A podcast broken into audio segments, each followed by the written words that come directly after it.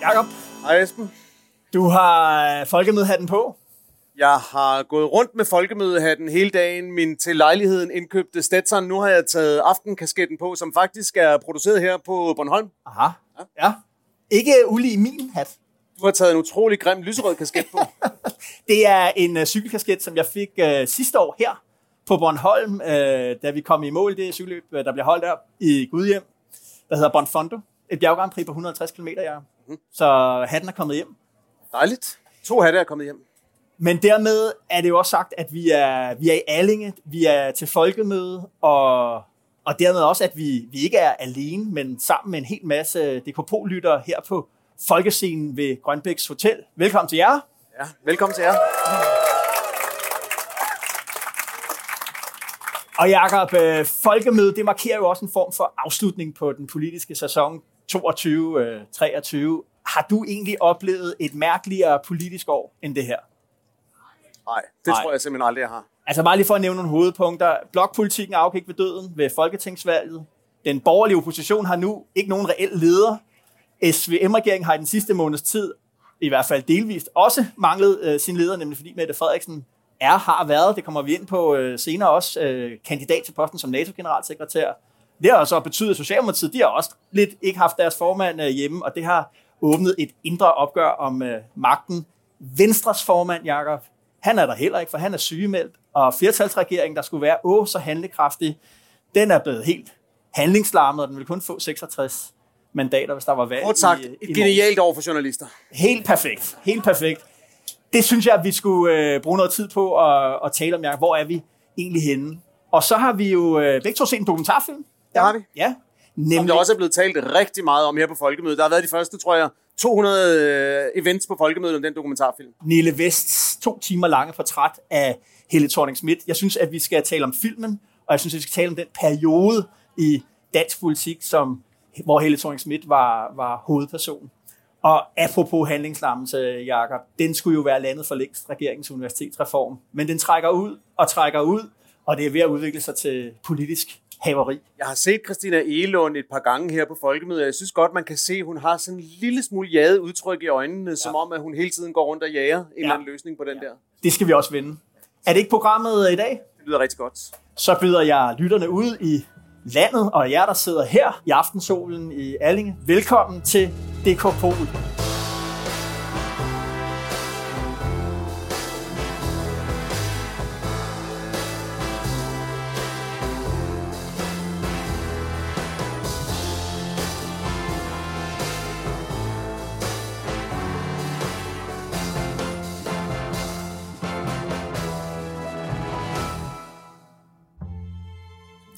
Jakob, øh, vil du høre min flue på væggen? Ja, det vil jeg rigtig gerne. Begynd du. Kan du huske Peter Brikstofte og hans charterrejser til pensionisterne i det hedengangne Farum Kommune? Ja, Peter Brikstofte, det bringer mange minder frem. Jeg, øh, dengang han var i sin højtid, var jeg faktisk nede og lave et interview med ham nede i Sydfrankrig, som var en, øh, en legendarisk tur. Ja. Den helt korte version er, at jeg er mega nervøs, for jeg kommer derned, for nu skal blive godt nok. Jeg er blevet sendt hele vejen til Sydfrankrig af chefredaktøren, jeg er praktikant, ja. skal interviewe Peter Brikstofte. Altså, det, det kan ikke blive godt nok. Så kommer jeg ned i hans sommerhus i Sydfrankrig, finder ham op på, på taget af den bunkerlov, hvor han bor, hvor han står i sådan nogle korte blå nylon shorts, åben cowboyskjorte, så er han ved at læse sådan en gigaværk om romeriet, og foran ham står sådan en mammutflaske rødvin. Og der var det, jeg tænkte, det her, det skal nok gå. De der charterrejser til pensionister, de blev symbolet på det, der blev kendt som Brikstofte-sagen. Mandatsvig, ulovlige lån, returkommission, politisk og økonomisk svindel. Ja. Og nu har Brikstoftes gamle parti her, sådan små 15 år, eller 15 kilometer sydpå, nemlig Venstre i Københavns Kommune, de har genopfundet pensionistrejserne. Og det var en historie, vi kunne fortælle her i, i Altinget i den her uge. Og jeg ville bare så gerne have siddet med på det kontor. Det har formentlig været Jens Christian Lytken, øh, Venstres øh, beskæftigelsesborgmester inde på Rådhuspladsen. Altså, jeg vil, gerne have, jeg vil gerne have set, hvordan den der idéudvikling havde foregået derinde. Det Venstre, der har ført det i marken. Øh, er der nogen, Det der der, øjeblik, hvor der er en, der siger, hey, jeg har en idé. Ja, og der er nogen, der, er der nogen, der siger, er- det nu også, altså, er, er det ikke en lidt dårlig brand? Men øh, ja, det vil jeg bare gerne have noget. Nej, og, og hvad det hedder, Søren Dahl, vores hovedstadsredaktør, han skrev på Twitter, det er en historie, der farer lige i sommerhumøret. ja, det er rigtigt. Det vil man godt have set. Hvad med dig, hvor ja. har du summet omkring i den her uge? Altså, folkemødet er jo en galopperende gang FOMO, for ligegyldigt hvor travlt man giver sig selv til folkemødet, så misser man bare sindssygt mange gode ting. Og, øhm, også det vigtigste. Og også det vigtigste, og min øh, flue på væggen i denne her uge, det var allerhelst ville have været, det var et sted her på folkemødet, men jeg vil også sige et sted, hvor man ikke lige kunne være gået hen, for det var et sted, hvor kun meget få var inviteret, men, ja. men, øh, men, men som vi forstår det, så blev der her i løbet af, af folkemødet på Allinge holdt en, øh, en middag, hvor øh, Paul Nyrup, en god ven af huset, som bor her på hotellet under folkemødet, som sad her til interview i morges, men hvor han inviterede øh, blandt andet statsminister Mette Frederiksen, jo. Øh, Peter Hummelgaard, Anne Halsbo, Jeppe Brugs og nogle private venner til en lille fødselsdagsmiddag. Ja. Og der gad man godt at have været flue på væggen, ikke? Ja, lige den her tid, ja. ja. Hvad, hvad, hvad snakker de om til den middag? Hvad, hvad, hvad siger han til dem om den der flertalsregering? Ja, og hvad siger han om, om tronfølger og den slags? Øh, det ved han jo. Man glemmer det jo nogle gange, men Poul Nyrup, det snakkede vi også om i morges, var jo faktisk, altså han havde jo faktisk i halvandet år en flertalsregering hen over midten, ja. som bestod af Socialdemokratiet, Radikale, CD og Kristelig Folkeparti, ja. som holdt i halvandet års tid. Jo. Så han har prøvet det. Han, han har erfaring. Han har, øh, han har. Det vigtige er jo, der kan man også sige at lægge mærke til, hvem der, hvem der ikke er med. Øh, ja, til, til, til middagen her. Ja, præcis. Øh, Morten Bødskov for eksempel. Nikolaj Vammen ikke med. Ja. Jakob, vi skal tale meget mere om, øh, om, om, om dansk politik. Jeg tænker, at vi skulle gå en, en omvej øh, over filmen om Helle thorning til at starte med. Mm-hmm. Skal vi tage en, en lille pause, og så vende tilbage med en diskussion om dokumentarfilmen?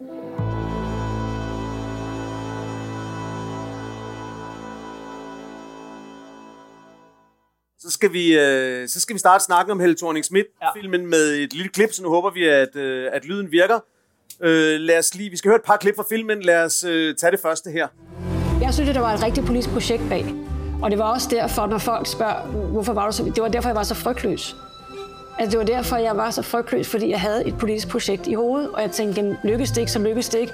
Men nu giver vi den fuld skrald for at se, om vi kan flytte det her gamle parti Ja, Jacob, øh, vi har jo det, vi kalder en, øh, en Henrik Kvartrup-hat, men han er jo med i, øh, i den her film, så det går ikke. Men vi har øh, hornbrillerne på, når vi skal være kloge og analysere, og så tænker vi, vi skal også gå op og finde en ny hat, nemlig øh, Bogart-hatten. Aha, og hvad er det for øh, Ja, det, der, der var jo det her filmanmelderprogram på okay. DR, da, da, da du var ung, øh, med med Ole Mikkelsen. Uh, så du det dengang? Ja, ja, selvfølgelig så jeg det. Ja. Jeg, var helt, jeg var helt vild med Ole Mikkelsen. Så jeg tænkte på, at vi skulle starte med det. Starte med ligesom at tale om filmen. Synes vi, den var god og dårlig, og hvordan? Hvad synes du? Jeg synes, det er en god film. Jeg synes, det er en, øh, jeg synes, det er en rigtig god dokumentarfilm øh, i to afsnit. Jo. Som øh, er god, fordi den er flot filmet, flot lavet, og, øh, og fordi, primært fordi den tager os med tilbage til en ikke så fjern fortid. Øh, det er jo kun skal vi se, vi er tilbage i sådan øh, starten af nullerne, ikke? så det er små 20 år siden, 15-20 år siden. Ja.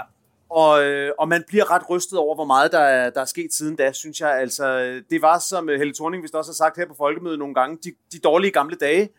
øh, der var Gucci-helle over det hele, og der var sådan en helt ekstrem sexistisk tone omkring dækning af Helle thorning Schmidt, som ja. jeg synes var, selvom jeg var midt i det dengang, var ret overraskende og rystende at, at se igen. Og det, det, det, det, synes jeg filmen, der synes jeg filmen øh, leverer sit formål der og minder om noget, som vi havde glemt. Ja.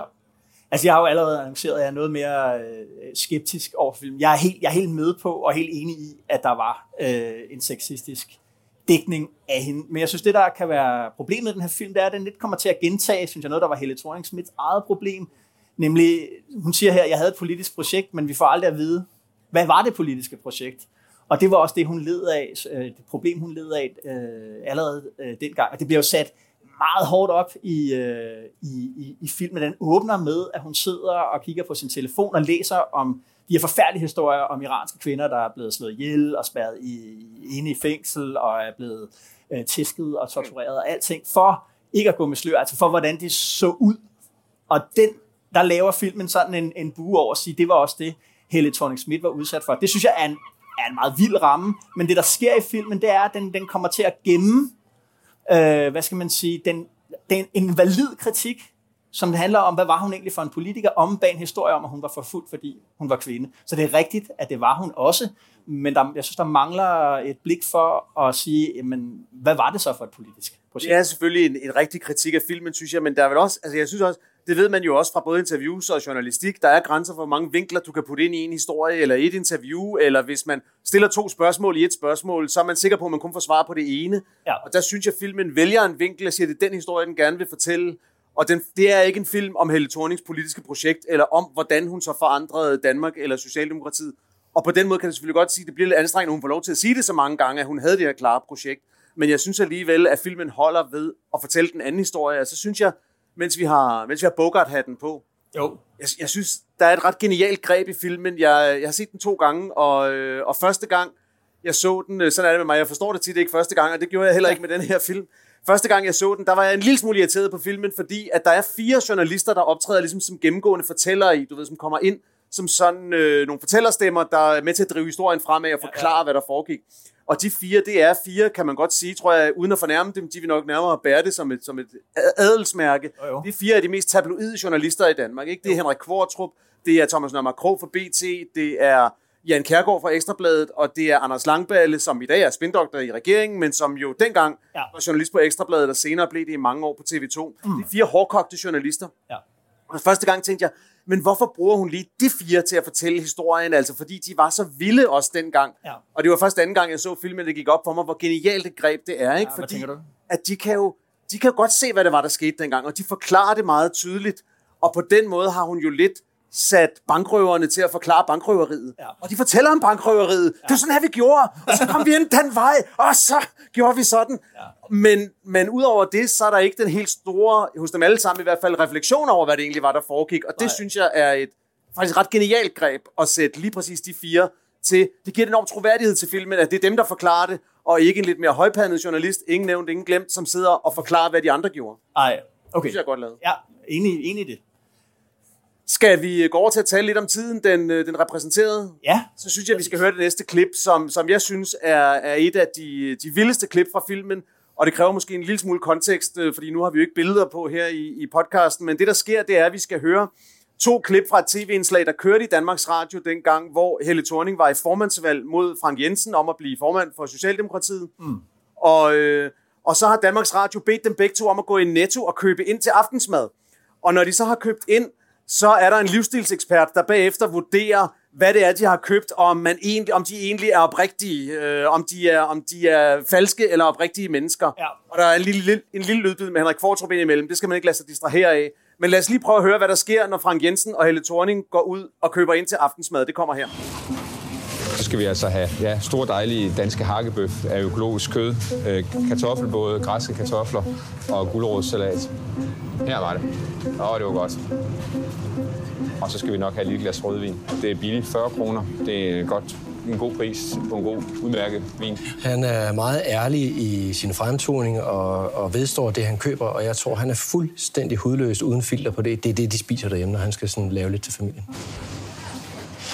Kan vi nu regne med, at hende der, thorning Schmidt, der har det med lidt for dyre tasker, kan vi nu regne med, at hun er ægte øh, socialdemokrat?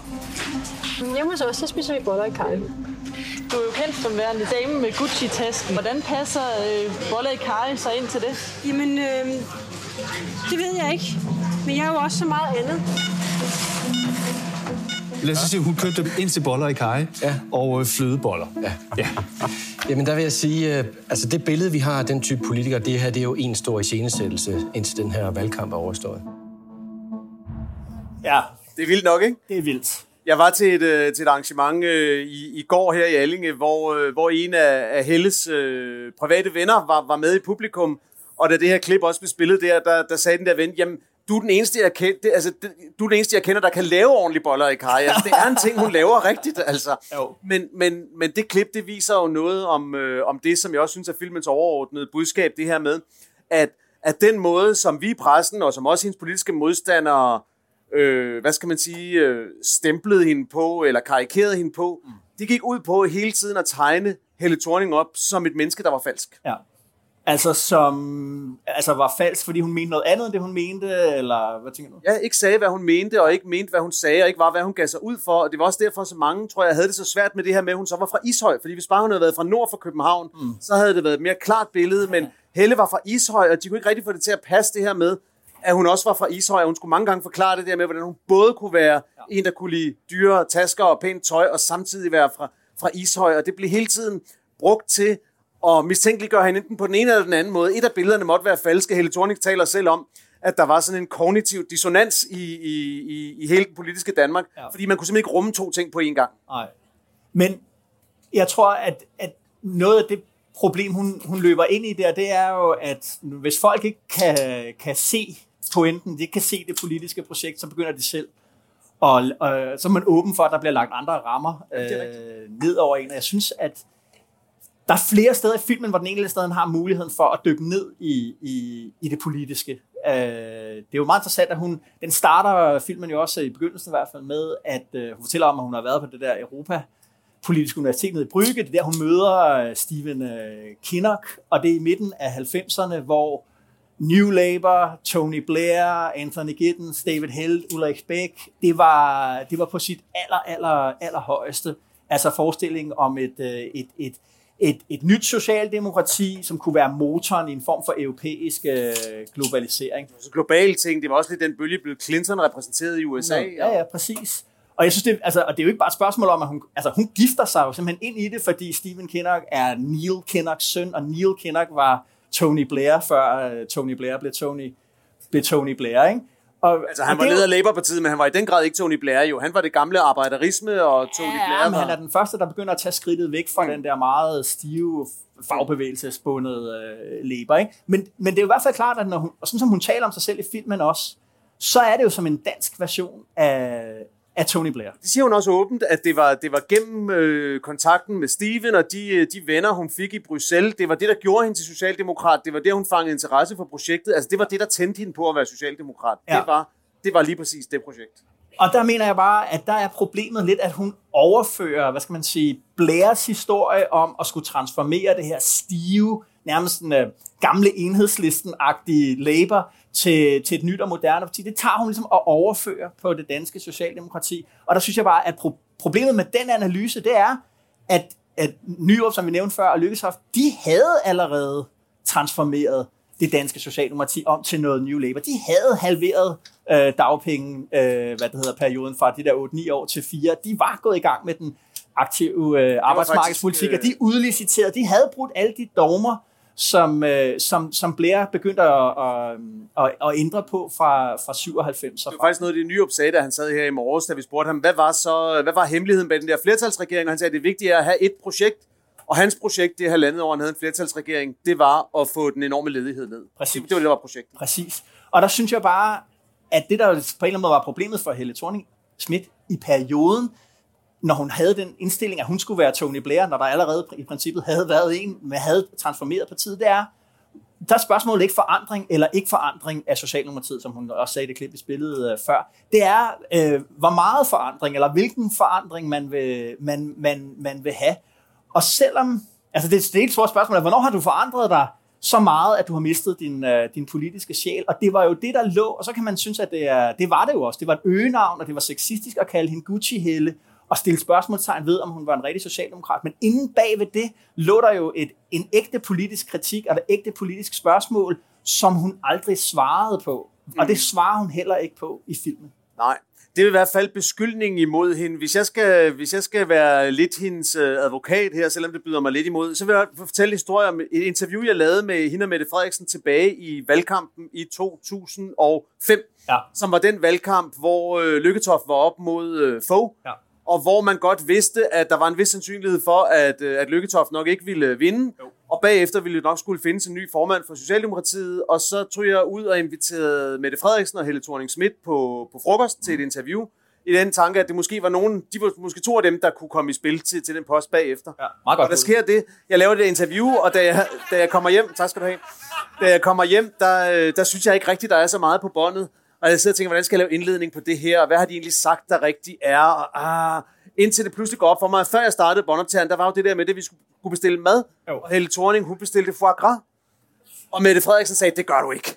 Det gør du simpelthen ikke. Jo, sagde hun synes, det smagte godt. Jo, jo, men det er dyrplageri, sagde den anden. Ja. Og det blev selvfølgelig billig journalist, som jeg er, indledningen på, øh, på den artikel. Hvad skulle her Mette Frederiksen have? Det kan jeg ikke huske, men øh, det var noget mere ordinært. Okay, ja. Øhm, og, øhm, og hvad hedder det, øh, og, og på den måde, på den måde, det er det jo altid med de klichéer, vi hæfter på folk, det er, at der er noget sandhed i dem, men de bliver også brugt til at, øh, at, at fortegne dig og gøre dig til noget, du ikke er.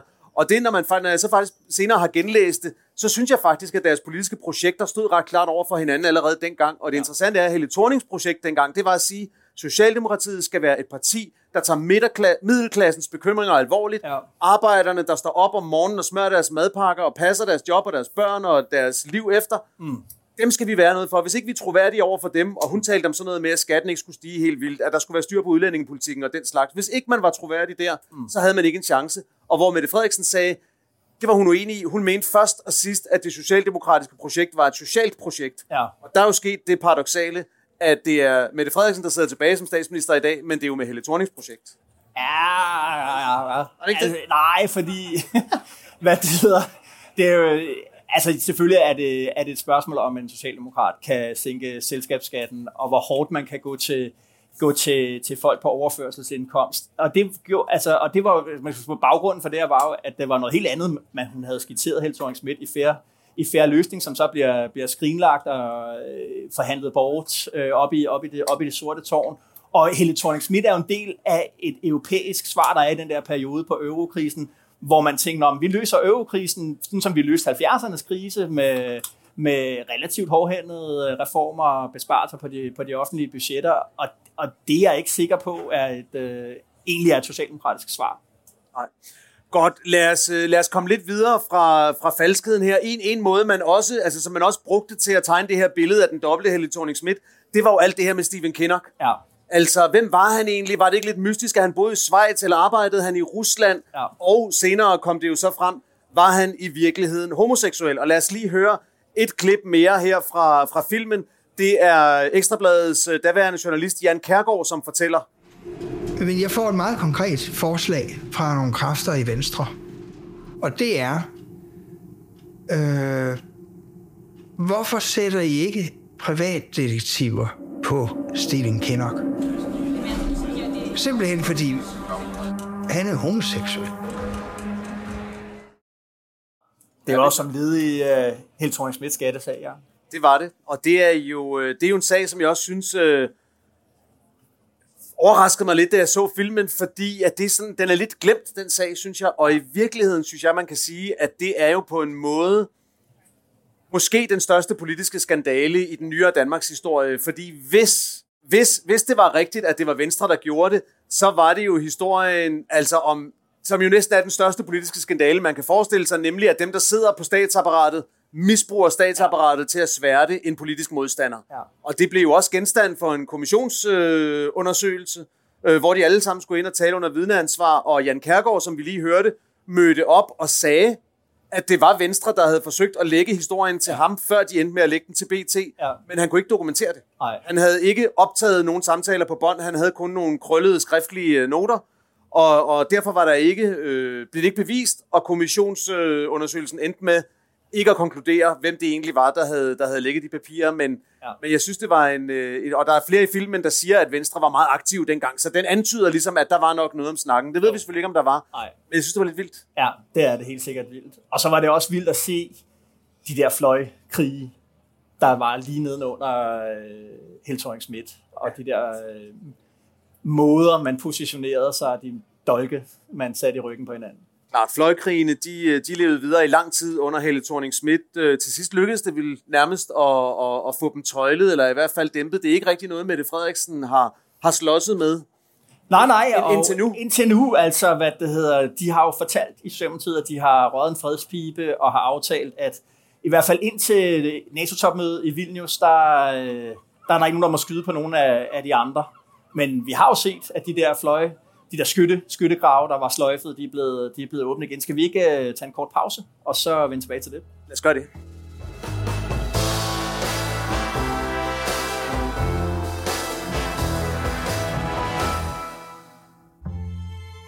Okay, ja. Vi talte om det i sidste episode af DK Pol. Frontkrigen om, hvem der skal sidde i toppen af Socialdemokratiet, når og hvis og når Mette Frederiksen muligvis og måske bliver NATO's næste generalsekretær. Ja, der er, jo, der er jo sket noget nyt her under folkemødet på, på den front. Ja. Øh, der er jo sket det, at øh, norske medier rapporterer, at øh, Joe Biden angiveligt skulle have bedt Jens Stoltenberg om, om man ikke godt vil fortsætte et lille års tid mere, eller et helt års tid mere ja. på posten, sådan, så der ikke skal udpeges en ny generalsekretær nu. Ja. Det er ikke bekræftet nogen steder endnu, men, men sjovt nok kunne vi høre Mette Frederiksen i går ja. sige her på Bornholm, at hun da synes, det var en god idé at lade Jens Stoltenberg fortsætte, så må ikke der er nogen, der har visket hende i øret, at det, at det er den vej, det, det peger. Men det betyder jo sådan set bare, at øh, den her diskussion, den er, den er i, i pause. Det er halvleg. Ja, det er i halvleg, fordi så vil der jo stadigvæk om et års tid, eller hvornår det nu bliver, skulle udpeges en ny NATO-generalsekretær. Og det, der så vil ske, det er, at det vil blive et led i det, som mange af de store lande i Europa rigtig godt kan lide, når der skal udpeges store poster, ikke mindst franskmændene, at det vil blive led i en stor kabale, fordi til næste år, mm. så udløber jo kommissionens mandat, og det betyder, at vi skal have ny formand for EU-kommissionen. Danmark skal uanset hvad udpege en ny EU-kommissær, ja. eller den samme, hvis vi synes, at, at Vestager skal på livstid dernede. Og, øh, og hvad hedder det? Der skal udpeges en ny, øh, en ny præsident for det europæiske råd. Ja. Så der er en overflod af store, lækre topposter, ja. der skal fordeles i en kabale. Og hvis man synes, at det her med NATO-spekulationerne har været vildt, så vil jeg sige, bare vent til næste år. Men det betyder jo, at de fronter, vi allerede nu har set tegnet op, de, øh, de bliver jo ikke bare slettet. Det Nej. fortsætter. De kommer til at fortsætte, og det er klart, at, øh, at der er tegnet nogle streger i sandet nu i Socialdemokratiet. Ja og trukket nogle, øh, ja, trukket nogle streger op og markeret nogle ting, nogle ja. grænser for, hvor langt man vil gå. Ikke? Og det, der er hovedproblemet der, det er jo ikke så meget, hvem der skal være formand efter Mette Frederiksen, hvis hun måtte forsvinde, fordi der er de fleste enige om Nikolaj Vammen, men ja. det er spørgsmålet om, om, øh, om hvem der skal have titlen eller positionen som nummer to, og ja. dermed, som det ser ud lige nu i hvert fald, også posten som finansminister. Ja. Hvor Morten Bødskov selvfølgelig står på spring og gerne vil have den, ja. og, øh, og han repræsenterer hvad skal man sige, den største enkelt kaffeklub i Socialdemokratiet, ja. men de har for tiden kun én ministerpost i regeringen, nemlig Bødskovs egen. Ja. Og så er der en hel masse andre, der synes, at øh, det vil være en rigtig dårlig idé. Ja, og det skal være Peter Hummelgaard, øh, hvad det hedder i stedet. Og det er jo ikke, det er jo ikke bare sådan, øh, at de der kaffeklubber altså, er blevet genvagt, øh, sådan som vi kendte i 90'erne og, og i nullerne med, med Helle thorning Schmidt, fordi de blev ligesom gennemskåret sådan en tværsnit på tværs af de her kaffeklubber, altså er et generationsspørgsmål, altså den der 90'er generation, som øh, både Varme og Bødskov og Mette Frederiksen øh, kommer fra, så en yngre generation om Hummelgaard, øh, Kåre Dybvad, Mathias Tesfaye og en, og en hel masse andre, som vi ikke øh, taler så meget om. Og som nøjagtigt ligesom på folkemødet her, bliver den generationskløb vel også markeret meget på et bestemt politisk spørgsmål. Ja, det er på det grønne. Altså, den har, det har man jo hørt. Øh, det er i hvert fald en front, man øh, i kredsen omkring øh, Hummelgaard meget gerne vil sætte op over for Bødskov. Det er at sige, hvor er Bødskov egentlig henne på klimapolitikken, og mener han ligesom, at, at, øh, at hvad det hedder, kan han indfri unge menneskers politiske ønske om at få gjort klimapolitik til det absolutte centrum i, i, i politik. Det er interessant. De synes ikke, han er den grønneste politiker i Socialdemokratiet? Nej, jeg talte med, det var faktisk en i, en i det kommunale bagland, der beskrev uh, Vammen og Bødskov som, at sort og kulsort var gået, uh, var gået sammen. Ja, okay.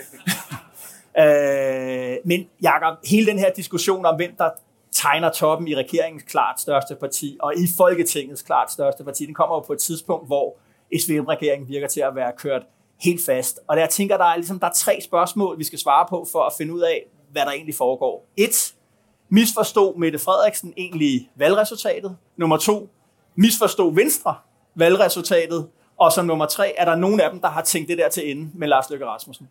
Ja, klart nej til det sidste. Lad os, øh, lad os, lad os lige tage den første der. Øh, misforstod Mette Frederiksen egentlig øh, valgresultatet?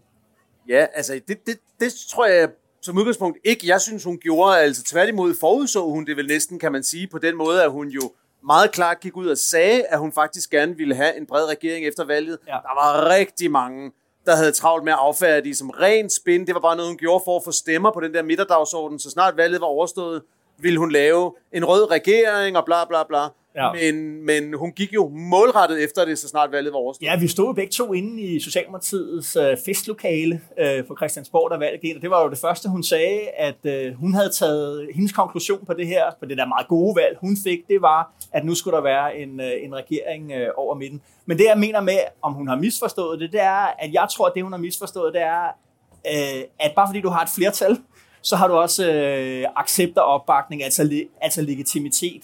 Altså der var en opbakning til hende, som, øh, som afspejlede sig i det der øh, flertal der. Og det mener jeg bare, det var jo det, der... Altså bededag, da man afskaffer det, bliver det åbenlyst, at hun har ikke den legitimitet, bare fordi hun har øh, flertallet. Det, det er tilbage til det, du snakkede om med, med bajselademaden, og det der med, om man, øh, om, om man har ret, eller om man får ret. Præcis. Præcis. Og det har jo skærpet en konflikt i Socialdemokratiet. Der er, to, der er jo to måder i Socialdemokratiet, man ser på det der SVM. Der er dem, der ligesom siger, og der kunne Nikolaj, Nikolaj Vammen og Morten Bødskov være, være blandt dem, der siger, jamen det her SV plus M-samarbejde, det kunne egentlig være for time and eternity. Det er tusindårsride, det kan fortsætte for evigt, det er det rigtige. Og så er der jo en fløj, øh, hvor man øh, blandt andet finder Hummelgaard og, og Tesfaye og, og Kåre Dybvad Bæk, der siger, det her det er en midlertidig foranstaltning. Ja, der er nogle store politiske muligheder i det, blandt andet på, på, på undervisningsområdet, men det er ikke noget, der kommer til at, at fortsætte. Og ved du hvad, Jan, nu har vi talt om Poul Nyrup Rasmussen et, ja. øh, et par gange, og i det interview, vi lavede med ham, hans, det, op til hans fødselsdag der, der siger han jo også selv, han bliver jo spurgt, hvad han synes, og han siger ligesom, ja, det var ligesom, øh, det kan godt nogle ting lige her nu, men på et eller andet tidspunkt, underforstået relativt snart, der falder dansk politik tilbage i, i vante former ja. med, med blokkene. Det er jo også en, en, en, et signal om, hvor han står henne. får vi måske en lille del af svaret på, hvad de har snakket om op til, til den middag her i, i Alling. I et interview, som man kan læse ind på Altinget, og hvis man, hvis man er her til live-udgaven, så kan man tage Altingets magasin, der ligger derovre på bordet, og tage det med hjem og læse det interview med Poul Lyrup. Ja. Det er helt igennem fremragende. Så er der Venstre. Misforstå Venstre valgresultatet, jeg. Skal jeg forklare spørgsmålet? ja, det må du godt. Nej, men jeg mener bare, hvad det hedder, øh, de to, de to en konklusion, der sagde, øh, okay, øh, Blå Blok, du er ikke til noget mere, vi skal se at komme i, i, i regering. Det er det, der er, det er det, der er valgets, det er det, der er valgets tale. Og jeg har været en af dem, der har sagt hele vejen igennem, det er en ekstremt dårlig idé. Det er en ekstremt dårlig idé at komme ind som det mindre parti, der er på nedtur, Øh, det var det, der skete for det konservative parti i øh, slutnålerne og, og starten af 10'erne. Det skete for det radikale i 90'erne, og det skete for SF også i, i, i, i 10'erne. Men det, jeg så har tænkt sidenhen, det er, at, at hvis, den, hvis man tager Venstres analyse for gode varer, de siger, prøv at høre, magten er, for, er rykket fra midten tenderende ind mod centrum-venstre. Altså væk fra, fra, fra de borgerlige, så er vores opgave, det er at, sætte, at sørge for, at det ikke bliver for centrum-venstre, at trække træk det til, til højre. Men hvis det er rigtigt, hvis det er deres analyse, så er der en sandhed der, som en indrømmelse der øh, i Venstre, som de aldrig rigtig måske har sagt højt ellers, det er, at de ikke længere tror på, at Venstre kan blive det der 25% plus parti, som kan konkurrere med Socialdemokratiet om at blive, det, blive sådan et, et folkeparti og, og, ligesom, og, og, og regere der. For det, det, ellers så synes jeg simpelthen ikke, det giver nogen mening at, øh, at gå ind på det tidspunkt. Det er det, hvor vi ikke er helt enige, fordi jeg synes, at det giver mening ud fra den helt banale analyse, som var sand før valget, og som er sand efter valget, nemlig at der ikke, der ikke er nogen anden vej til magten for Venstre. Altså VKO-dagene er væk, og de kommer ikke tilbage. Der er ikke det der blå flertal ude i horisonten et sted.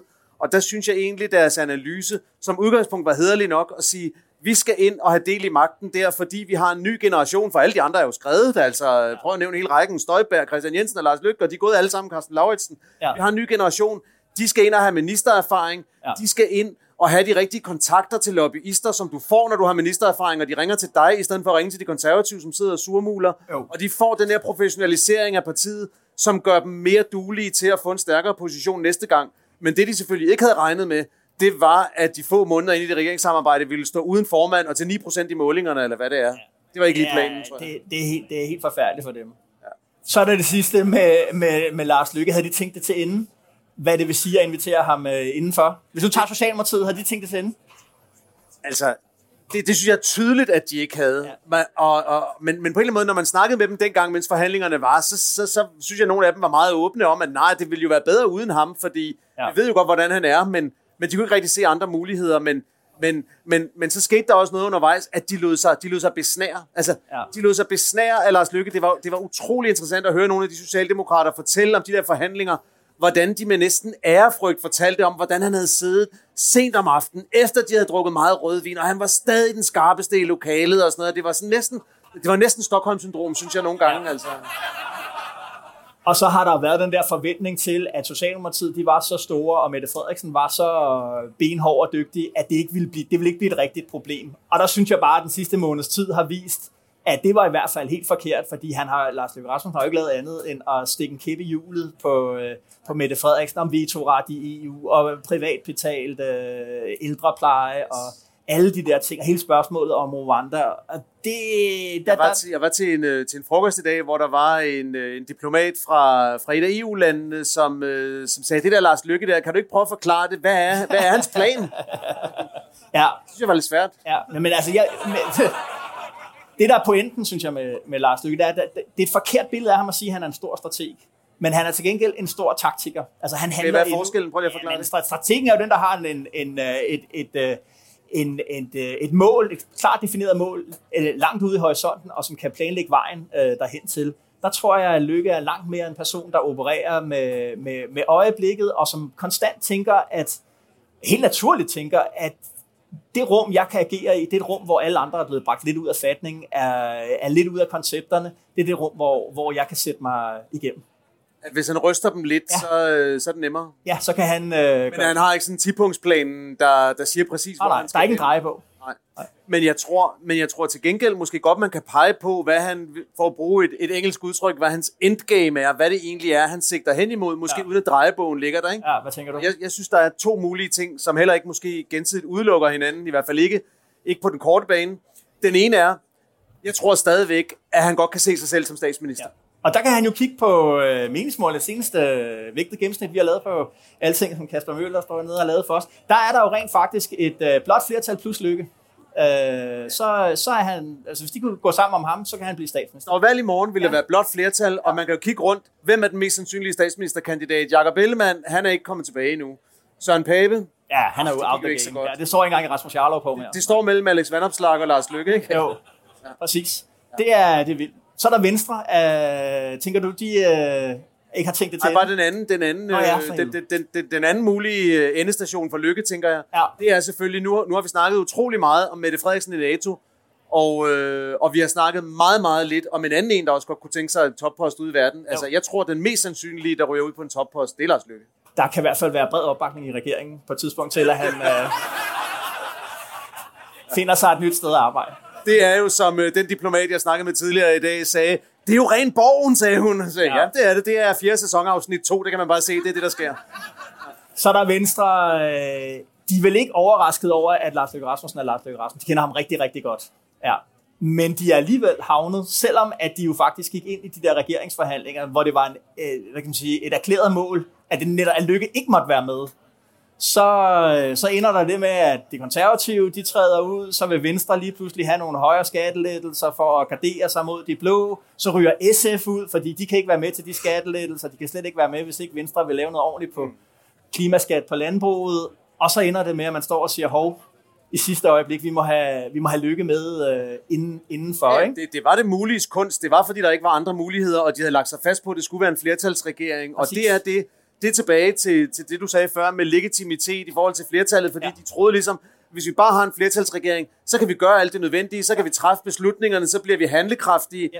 Og det var det, de så på den virkelig hårde måde med bededagsferien lærte, at det kunne de en gang, men så havde de faktisk ikke kapital til mere. Nej, så turde man i hvert fald ikke igen. Øh, hele diskussionen om seniorpension, den var kun lige op og kigge i overfladen, så blev den trukket, øh, trukket ned øh, igen. Og der er jo et helt konkret eksempel, aktuelt eksempel på, at de ikke rigtig tør bruge deres flertal, og skal vi ikke, øh, skal vi ikke tage det som det sidste emne i dag? Vi øh, tager lige lidt luft, og så vender vi tilbage med universitetsreformen.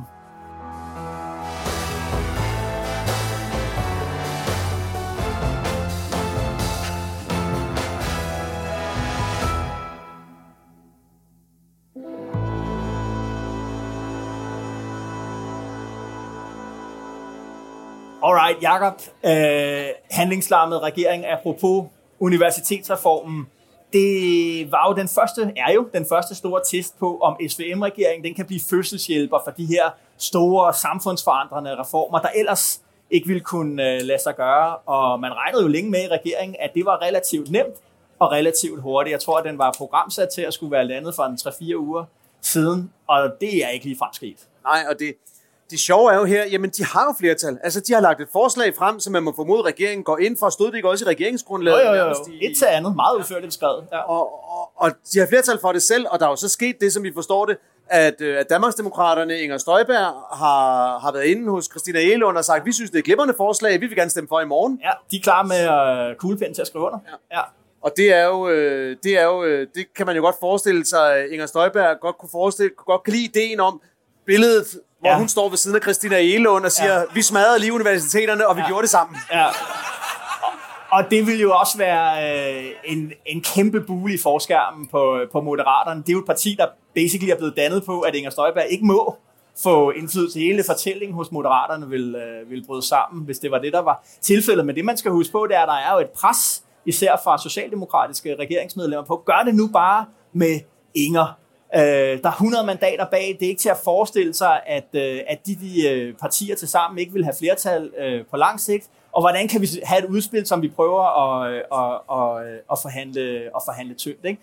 Og nu sidder de så og forhandler med LA, med SF, med Radikale, måske også lidt med konservative. Ja, ja. Men det, det, det må være nogle utrolig besværlige forhandlinger at sige, vi har 100 mandater bag det her, Ja. vi vil rigtig gerne have jer med, men hvad for nogle indrømmelser skal de give for? Altså, det, det giver jo ikke rigtig Ja, og de indrømmelser, som øh, LA, K og SF vil have, det er jo at pille hjertet ud af den der reform, nemlig alle de der mange etårige kandidater. De vil jo have det helt derned, hvor det basically ikke er noget øh, længere. Og det, det, det, det, altså det, og det er jo meget svært. Jeg, altså, som jeg opfatter det, og som, og som også øh, jeg har indtryk af, at, at, at for, forhandlingspartierne opfatter det, så er det faktisk slet ikke øh, Christina Elund, der træffer den der beslutning længere. Det er noget, der er blevet skudt op på øh, i regeringsledelsen. Øh, og det vil sige, det er jo en, en kamp og en diskussion mellem Mette Frederiksen og, og Lars Løkke Rasmussen. Skal vi basically pille udspillet tilbage og genåbne hele forhandlingen øh, forfra, eller skal vi gå ud og, og lave den hårde model, hvor vi, øh, hvor vi gennemfører den enten alene, eller med, for jeg tror, altså hvis de skal gennemføre det, der ligger, så tror jeg hellere Moderaterne vil gøre det alene, end, øh, end sammen med... De er jo ikke forhindret Støjby at stemme for nede i Nej, sagen. det kan de ikke, men det er jo selvfølgelig, det, altså kommer du ud af døren, arm i arm, som du sagde, eller ej, ikke? Der, er en kæmpe, der er en kæmpe forskel øh, der, ikke?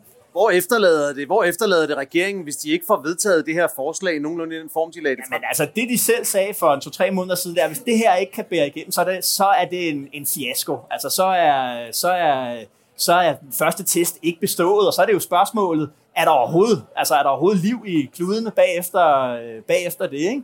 Øh, så, så, så dramaet er egentlig øh, ret, ret tilspidset. Og, og hvis det nu er rigtigt, som du siger, at øh, Mette Frederiksen, hun bliver ikke generalsekretær, hun vender hjem til dansk politik, så er der et krav i- Socialdemokratiet om, at hun kommer hjem og manifesterer sig som Banker socialdemokrat, og banker i bordet som socialdemokrat. Og en af de steder, hun kan banke i bordet som socialdemokrat, det er på den her uddannelsesreform, og sige, nej, vi vil have den, som vi har spillet ud med, og så må vi få det flertal, der, eller hvad kan man sige, de partier med, der vil være med, for vi har flertallet i forvejen.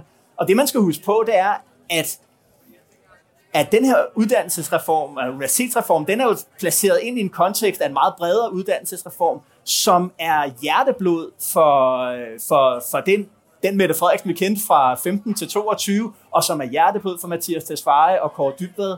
Øh, Det er noget, de mener, øh, det er højideologisk politik for dem. Så der kommer et kæmpe pres for at bære det igennem, og det, der så bliver rigtig spændende, hvis Mette Frederiksen kommer hjem og maser det igennem, det bliver så den første rigtig alvorlige test af Lars Lykke i det her regeringssamarbejde. Præcis. Har han så et, har han et bagland, der begynder at gøre vrøvl, eller kan han styre dem, eller hvad kan han? Det bliver rigtig spændende. Præcis, og det er jo også noget af det, der har været efterspurgt fra den socialdemokratiske folketingsgruppe. Det var, at Mette Frederiksen også satte Lars Løkke Rasmussen på plads. Ja. Så det er, det er, det er højspændt.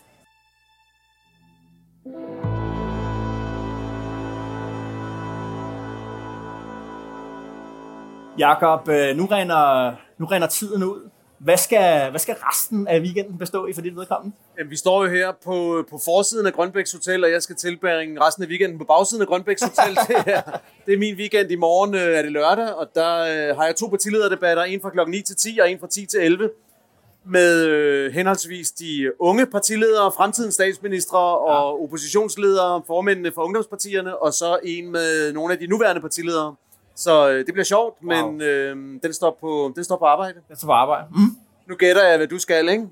Den der lyserøde kasket. Ja, der var en, der skrev på Twitter, at han, øh, han kunne synes, meget godt lide øh, DK Pol, øh, men han synes, der blev for meget snak i den om, hvad vi skulle i weekenden. Især skrev han, og jeg citerer, fordi det altid er at cykle eller se cykling. Hvilket bare bekræfter, at vi har meget kloge Og ved du, hvad jeg skal, Jacob? jeg 100% enig. Jeg tager, jeg tager hjem i morgen aften, fordi søndag, der stiller jeg op som øh, nysignet for Team Caseus i øh, Danmarks næst ældste cykelløb, stjerneløbet i, øh, i, i Roskilde. Oh my god, det Ja. skal vi høre om de næste fire afsnit. Ja, ja, det bliver det. Så øh, Lars, hvis du lytter derude, jeg håber, du øh, elsker os øh, alligevel. Jakob, øh, vi skal jo også anbefale lytterne noget at bruge weekenden eller den kommende øh, uges tid på. Du har jo proklameret, at du havde så mange banger-anbefalinger, at du på et tidspunkt ville have lov til at anbefale flere ting i samme episode. Hvad har du, øh, hvad er du med i dag? Jeg har bare en enkelt med i dag. Jeg har, øh, det, I dag står jo dokumentarfilmens tegn. Vi har snakket om uh, Torning-dokumentaren, og som, som i sig selv er anbefalet, uanset om man, om man øh, synes, den er god eller ej. Man skal se den, synes jeg, for ja. at være med i diskussionen. Og det samme gælder den film, jeg vil anbefale. Der er også rigtig mange, der har set den i denne her uge. Det har man kunnet se på sociale medier, og når man har snakket med folk. Det er Christoffer Guldbrandsens film uh, A Storm Foretold, som jo har været ude et stykke tid, men som for en lille uges tid siden blev lagt ud på DR.dk, så nu, nu er der sådan uh, nemmere adgang til den, hvis man ikke lige kan tage sig sammen til at gå i biografen. Og jeg må med skam melde, jeg fik også først set den her, da den kom på DR.dk, og, øh, og det synes jeg også er en fremragende og meget tankevækkende dokumentarfilm, han har lavet. Øh, ja. Altså Christoffer Guldbrandsen, det her vanvittige menneske, som sætter sig for at komme over og komme helt tæt som i dekopolonen flue på væggen ja. hos et af de mennesker, der historisk set har været allertættest på, på Donald Trump ja. og har været med i, i mange af hans, øh, hans forskellige planer. Det der er kommet en, øh, en ret vanvittig film ud af, ja. og som jo som jo også har en aktualitet i denne her uge, fordi at vi i denne her uge skrev et lille stykke historie i USA, da Donald Trump, som vel den første forhenværende præsident nogensinde måtte indfinde sig i en federal rets, retssal ja. For at tage imod en, øh, en sikkelse, en tiltale, for at, øh, for at have overtrådt øh, de amerikanske spionagelovgivninger. Han har simpelthen taget topklassificerede hemmelige dokumenter, om, øh, som berører amerikansk sikkerhedsinteresse med hjem på badeværelset. Ja. Og ja, jeg tror ligger... forskellige steder. Jeg tror noget af det, altså det en, en bianbefaling til denne her, hvis der skal en ekstra anbefaling, jo, jo. det kan være for de rigtig nørdede dekopollyttere at gå ind og læse og læse sigtelsen eller anklageskriftet mod, mod Donald Trump. Det ligger offentligt tilgængeligt, og amerikanske anklageskrifter, altså de er fede, for de er sindssygt detaljerede. Altså ja. man får nærmest det hele leveret der. Ja. De er skrevet som en krimi, eller som en lang featureartikel i New York Times, eller sådan noget, og de er selvfølgelig også svælget i det. Jo, jo. Øhm, og, og der er nogle vilde detaljer i, altså nogle medarbejdere, der ringer til nogle andre og siger, alle dokumenterne står nede i balsalen, hvad gør vi? Vi skal jo bruge den. Og de siger, nej, kan vi ikke sætte dem op på badeværelset? Jo, okay, lad os prøve det. Og ja. altså, det er, det er ret vilde ting. Og der var jo det her, øh, en af Trumps tidligere ministre, øh, den tidligere justitsminister William Barr, som gik på Fox News og sagde, hvis bare halvdelen af det, der står i det anklageskrift er sandt, så er han færdig. Ja. Så øh, det, er, det har været en vild uge i amerikansk politik, og Christopher Guldbrandsens film er en god måde at forstå noget af vildskaben i det, synes jeg. Ja. Okay, fedt. Hvad, hvad har du med til os? Jamen, jeg har en podcast øh, med under armen. Øh, sidste lørdag, den 10. juni, der døde øh, Ted Kaczynski, også kendt som øh, The Unabomber, som stod bag øh, 16 eller 18 øh, bombeangreb mellem 78 og 1995 i, øh, i USA. Især på, på universiteter og flyselskaber, der er navnet Una Bomber. Øh, der er en rigtig fed 8 episoders podcast, der simpelthen hedder Project Unabomb, øh, som Apple står bag, og den fortæller historien om øh, Ted Kaczynski, om hvordan han blev øh, angrebet efter 12 års øh, menneskejagt. Øh, det er en ret vild historie. Han, øh, altså, han er jo terrorist, Ted, Kaczynski, mm. og terrorister, de vil jo øh, de, de vil gerne, øh, i hvert fald øh, tre ting, de vil selvfølgelig gerne angribe det, de, det, de, det, de er imod. Øh, terrorisme er også en kommunikativ handling, hvor de forsøger at rejse en, øh, en agenda, øh, der skal få folk til at, at se sandheden, og så vil de gerne have, at den måde, som staten reagerer imod på, afslører, demaskerer øh, staten som en, der er i, står i det ondes, øh, det ondes interesse. Og det, det, det er som om, på en måde, han havde problemer til Kaczynski med at få folk til at være opmærksom på den kamp, han kæmpede mod det moderne samfund og industrialisering. Så det, han gjorde på et tidspunkt, det var at sende et meget langt 56 siders manifest til The New York Times og Washington Post med en trussel om, at hvis de ikke trykte det, så vil han begå nye øh, terrorhandlinger. Og de beslutter sig så for faktisk at trykke det, fordi de i øh, samarbejde med FBI, FBI siger, at de synes, det er en god idé, fordi måske er der nogen, der kan genkende manden bag teksten. Og det, der så sker, der er, der sidder en, en, øh, en, øh, en, en ny... Hvornår er det, det foregår, det her? Ja, det er 95. Der sidder en øh, nyligt pensioneret kvindelig professor i filosofi. Hun, sidder, hun er på rejse i Paris, og så sidder hun og læser The International Herald Tribune, som er New York Times internationale publikation, og så sidder hun og læser den her dækning og læser dele af manifestet, og får du ved, øh, hjertet skudt op i halsen, fordi det er hendes mands bror, det er hun helt sikker på, og det er David Kaczynski, og det er den, øh, den historie, der bliver, bliver, bliver fortalt her. Det er en, en, vild, en vild fortælling. Wow.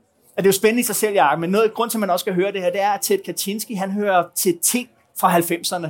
De optimistiske, glade 90'er, som, øh, som da det skete dengang, der var der sådan et, jamen det var et, et, et, en mærkelig undtagelse, et, et blip på skærmen, der egentlig ikke havde noget at gøre med den store retning, vi øh, var på vej øh, ud i. Men i dag kan vi jo se, at Ted Kaczynski var en form for profet, og netop om de ting, du stod og talte om før med Trump og hele oprøret om, om 6. januar, en, øh, et, et billede af en vrede og en voldsparathed i det amerikanske samfund, blandt øh, måske især øh, den hvide del af den amerikanske arbejderklasse, som føler sig forrådt, forladt, øh, ikke repræsenteret, og som ikke engang længere gider bakke op om deres eget politiske system. Det er jo, det er jo en... Øh det er jo lidt overset ting, men, men som er velkendt i USA, at de amerikanske efterretningstjenester i mange, mange år har vurderet, at den klart største terrortrussel i USA, den ja. kommer indenfra Præcis. fra stærkt højere ekstremistiske grupper. Og det blev bekræftet dengang, og det er blevet bekræftet flere gange under Trump, og det er også det, som, øh, som Guldbrandsen-dokumentaren jo også viser. Altså det her, ham her, en, en, en fascinerende ting ved den er jo, at ham med Roger Stone, som har været sindssygt indflydelsesrig mand, og har arbejdet helt tilbage for præsident, og han ikke arbejdet for, for Nixon, tror jeg, og for Reagan, ikke? Han, han har virkelig været noget. Political men han virker jo også som en ekstremt ensom mand. Altså i lange passager af filmen ligger han jo bare bliver kørt rundt af Christoffer Guldbrandsen fra Danmark, ikke? Ja. Og, øh, og, øh, og den der, den der ensomhed, og den der... Øh, øh, bliver kun brudt nogle få gange øh, omkring valgdagen, hvor han pludselig er omgivet af bodyguards, og det er jo nogle af de der Proud Boys og de der andre meget, meget voldelige grupper, som også var nogle af de første til at gå ind i kongressen 6. januar. Ja. Og det peger ligesom frem mod det, som jeg også synes, fængsling, eller hvad hedder det, den mulige kommende fængsling af Trump, hvis han, hvis han bliver dømt i den retssag, kan pege frem imod, altså voldelige reaktioner på, øh, på den politiske udvikling. Ja. Og det må man bare sige det der med, når man begynder at sende, uanset at, at Trump formodentlig har gjort det der med alle de papirer, og, og der vil være grund til at kende ham skyldig, vi må gå ud fra, at han får en færre ret, rettergang, så er det aldrig sundt for et demokrati, når man begynder at sende sine tidligere ledere i fængsel. Nej, altså det, ja, ja, men, men man, på den anden side synes jeg næsten ikke, at der er nogen hvad kan man sige, vej udenom. Det er, jo også, det er jo også staten, der reagerer og siger, at de der, de der papirer, det er ikke dine papirer det er mine papirer, det er vores, det er statens papirer, det er også, der er ikke, man har ikke ret til at bruge øh, statshemmeligheder i en, øh, i en politisk kamp. Nej. Hmm? Er det en diskussion, vi kender andre steder fra? Den tager vi en anden gang. tager vi en anden gang. Jakob, det var det. Vi ses øh, næste fredag hjemme i studiet i København. Tak for den her gang. Det gør vi, og tusind tak til alle jer, der mødte op. Tusind tak, fordi I lytter med til Dekopol. Det sætter vi helt utrolig stor pris på. Ja, det gør vi. Det er podcastboss Mads Olsen. Han har produceret denne live-episode af DK Pol med den gavede mands afslappede elegance. Og vi spillede et klip fra Viaplay. Mit navn er Esben Schøring, og jeg er politisk redaktør her på Altinget. Jeg ønsker dig og dine en god weekend og et godt folkemøde og god vind.